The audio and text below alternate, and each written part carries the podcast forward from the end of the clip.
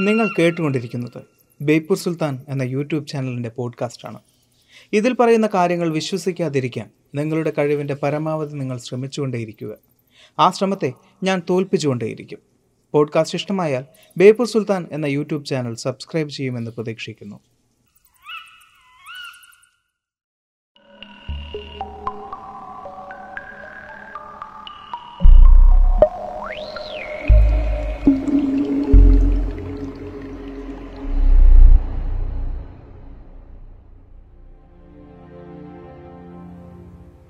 അന്യഗ്രഹജീവികൾ. മനുഷ്യനെന്നും അറിയാൻ ഏറ്റവും കൂടുതൽ ആഗ്രഹമുള്ള മനുഷ്യനെന്നും അറിയാൻ ഏറ്റവും കൂടുതൽ ആകാംക്ഷയുള്ള ഒരു വിഷയമാണ് അന്യഗ്രഹജീവികൾ. മറ്റേതെങ്കിലും ഗ്രഹത്തിൽ നമ്മളെപ്പോലെ ആരെങ്കിലും ജീവിച്ചിരിക്കുന്നുണ്ടോ എന്ന് ചിന്തിക്കാത്ത ആരും തന്നെ ഉണ്ടാവില്ല. എത്രയൊക്കെ കേട്ടാലും മതി വരാത്ത ഒരു വിഷയമാണ് അന്യഗ്രഹജീവികൾ. അന്യഗ്രഹജീവികൾ ജീവിച്ചിരിക്കുന്നുണ്ട് എന്നതിന്റെ തെളിവുകളെക്കുറിച്ചും അന്യഗ്രഹജീവികൾ ജീവിച്ചിരിക്കുന്നുണ്ടാകാം എന്ന സാധ്യതകളെക്കുറിച്ചും നമ്മൾ ഒരുപാട് വീഡിയോകളിൽ ചർച്ച ചെയ്തിട്ടുണ്ട്.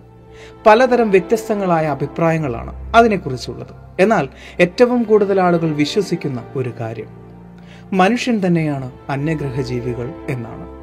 അതായത് പണ്ടെപ്പോഴോ മറ്റേതോ ഗ്രഹത്തിൽ നിന്നും ഭൂമിയിലേക്ക് എത്തിയ കാരണവന്മാരിൽ നിന്നും തലമുറകൾ തലമുറകളായി മാറി വന്ന നമ്മൾ തന്നെയാണ് നമ്മളെ കാത്തിരിക്കുന്നത് എന്ന്. കയറിപ്പോരിൻ ചങ്ങായിമാരെ ബേപ്പൂർ സുൽത്താന്റെ ദുനിയാവിലേക്ക്.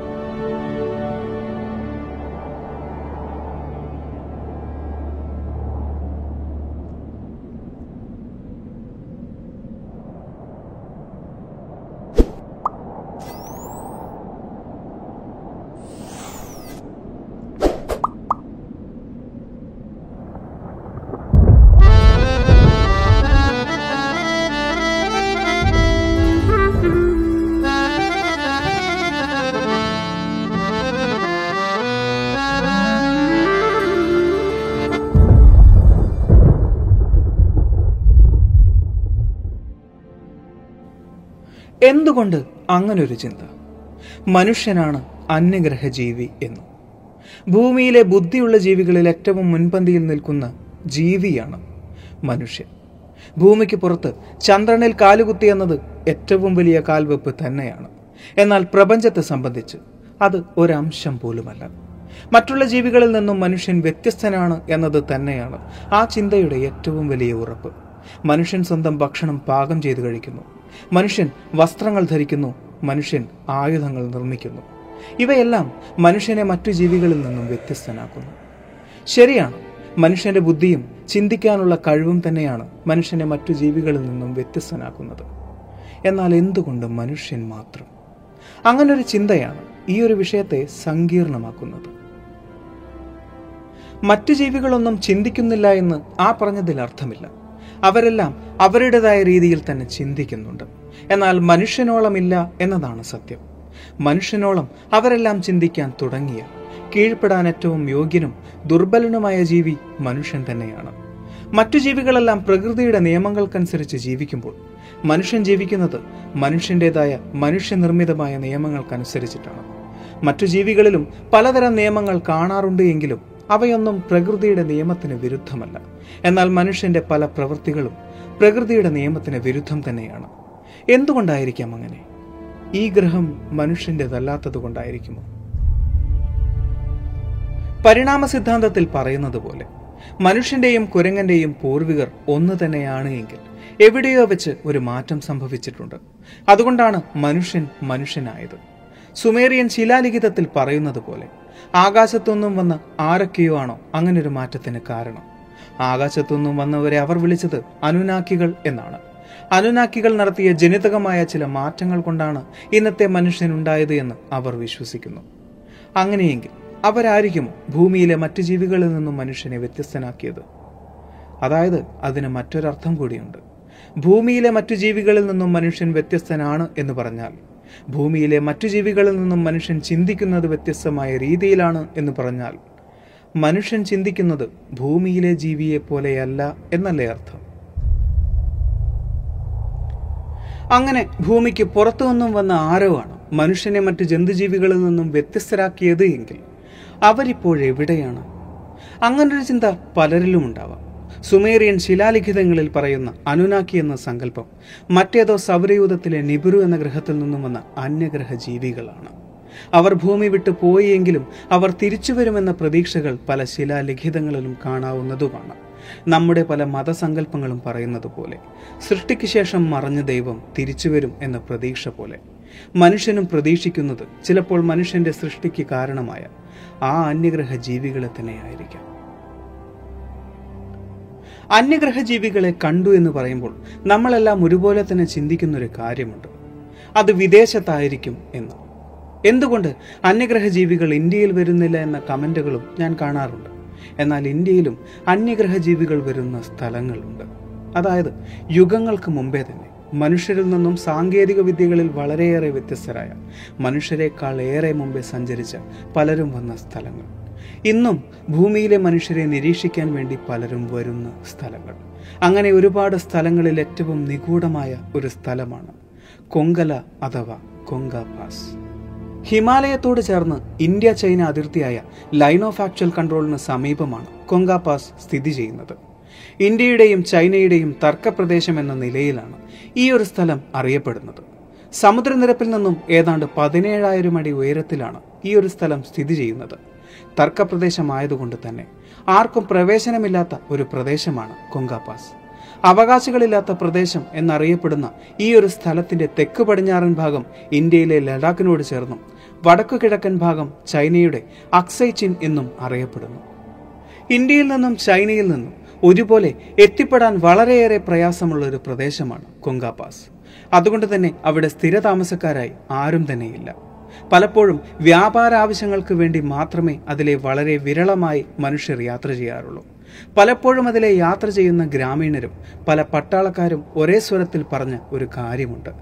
അതിവേഗത്തിൽ പറന്നു പോകുന്ന അപരിചിതമായ ചില പറക്കുന്ന വാഹനങ്ങളെക്കുറിച്ച്. ഇത്തരം കാഴ്ചകൾ സ്ഥിരമായി കാണാറുള്ള ചില ഗ്രാമീണർ വിശ്വസിക്കുന്നത് ഇവർ ദൈവങ്ങളാണ് എന്നാണ്. അവർക്ക് ഇത്തരം കാഴ്ചകൾ സാധാരണം തന്നെയാണ്.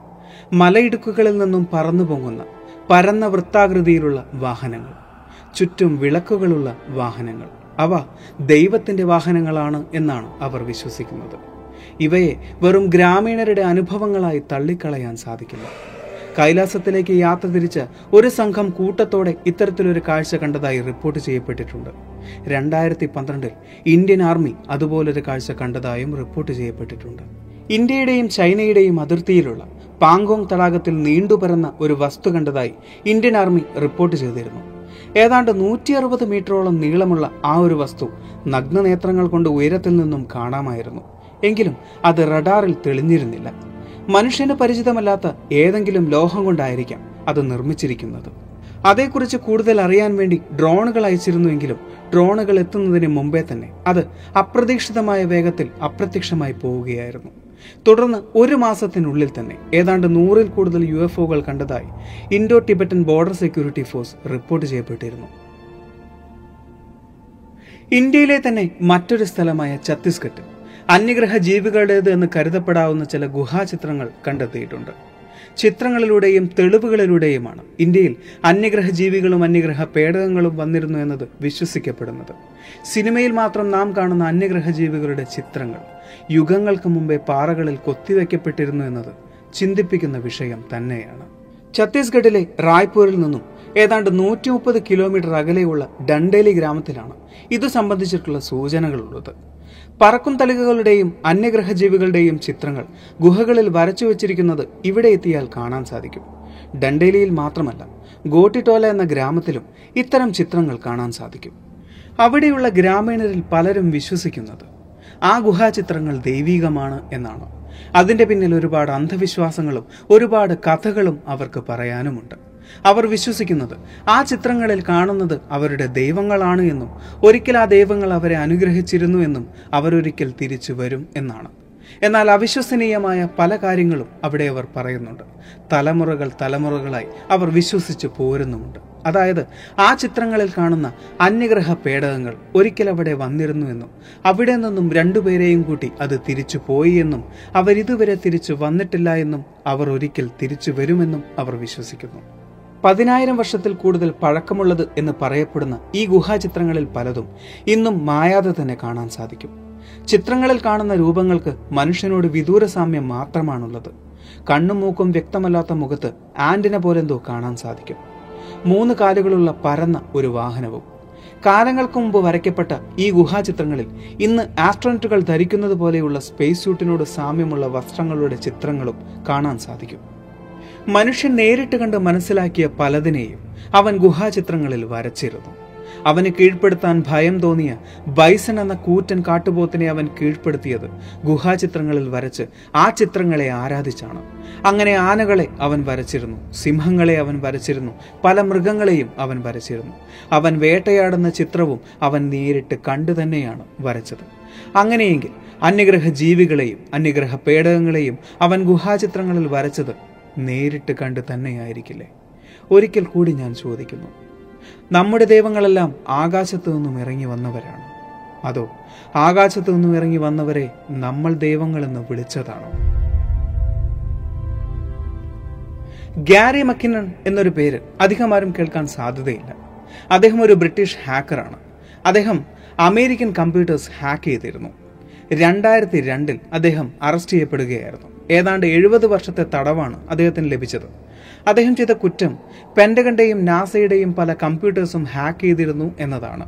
അദ്ദേഹം പറയുന്ന കുറ്റസമ്മതം ഇങ്ങനെയാണ്. അമേരിക്കയുടെയും അന്യഗ്രഹ ജീവികളുടെയും ബന്ധം മനസ്സിലാക്കാൻ വേണ്ടിയായിരുന്നു അദ്ദേഹം അങ്ങനൊരു സെക്യൂരിറ്റി ബ്രീച്ച് നടത്തിയത് എന്ന്. ആദ്യമായി ഗാരി ഹാക്ക് ചെയ്തത് നാസയുടെ ജോൺസൺ സ്പേസ് സെന്ററാണ്. അതിൽ നിന്നും അയാൾക്ക് ലഭിച്ചത് ഒരു സിഗാർ രൂപത്തിലുള്ള പറക്കുന്ന വസ്തുവിന്റെ എച്ച് ഡി ചിത്രമായിരുന്നു. പിന്നീട് യു എസ് സ്പേസ് കമാൻഡിന്റെ ക്ലാസിഫൈഡ് ഫയലുകൾ ഹാക്ക് ചെയ്തു. അവിടെ നിന്നും അദ്ദേഹത്തിന് ലഭിച്ചത് അമേരിക്കയുടെ നേവൽ സ്പേസ് കമാൻഡ് എന്ന വിഭാഗത്തിന് ഭൂമിക്ക് പുറത്തായി ആന്റി ഗ്രാവിറ്റിയിൽ പ്രവർത്തിക്കുന്ന മദർഷിപ്പുകളും ഫ്ലീറ്റുകളും ഉണ്ടെന്ന വിവരമാണ് സോളാർ വാർഡൻ എന്നാണ് അവ അറിയപ്പെടുന്നത്. ഗാരിയുടെ കണ്ടെത്തലുകൾ ശരിയാണ് എങ്കിൽ ഭൂമിക്ക് പുറത്ത് ഏതാണ്ട് രണ്ട് വലിയ ഫുട്ബോൾ ഗ്രൗണ്ടിന് വലുപ്പമുള്ള സിഗാർ ഷേപ്പിലുള്ള എട്ടോളം മദർഷിപ്പുകളും അൻപതോളം സ്കൗട്ട് ഷിപ്പുകളുമാണ് സോളാർ വാർഡൻ പദ്ധതിയുടെ ഭാഗമായിട്ടുള്ളത്. അതിന്റെ ലക്ഷ്യം സൗരയൂഥത്തെ സംരക്ഷിക്കുക സൗരയൂഥത്തെ നിരീക്ഷിക്കുക എന്നതാണ്.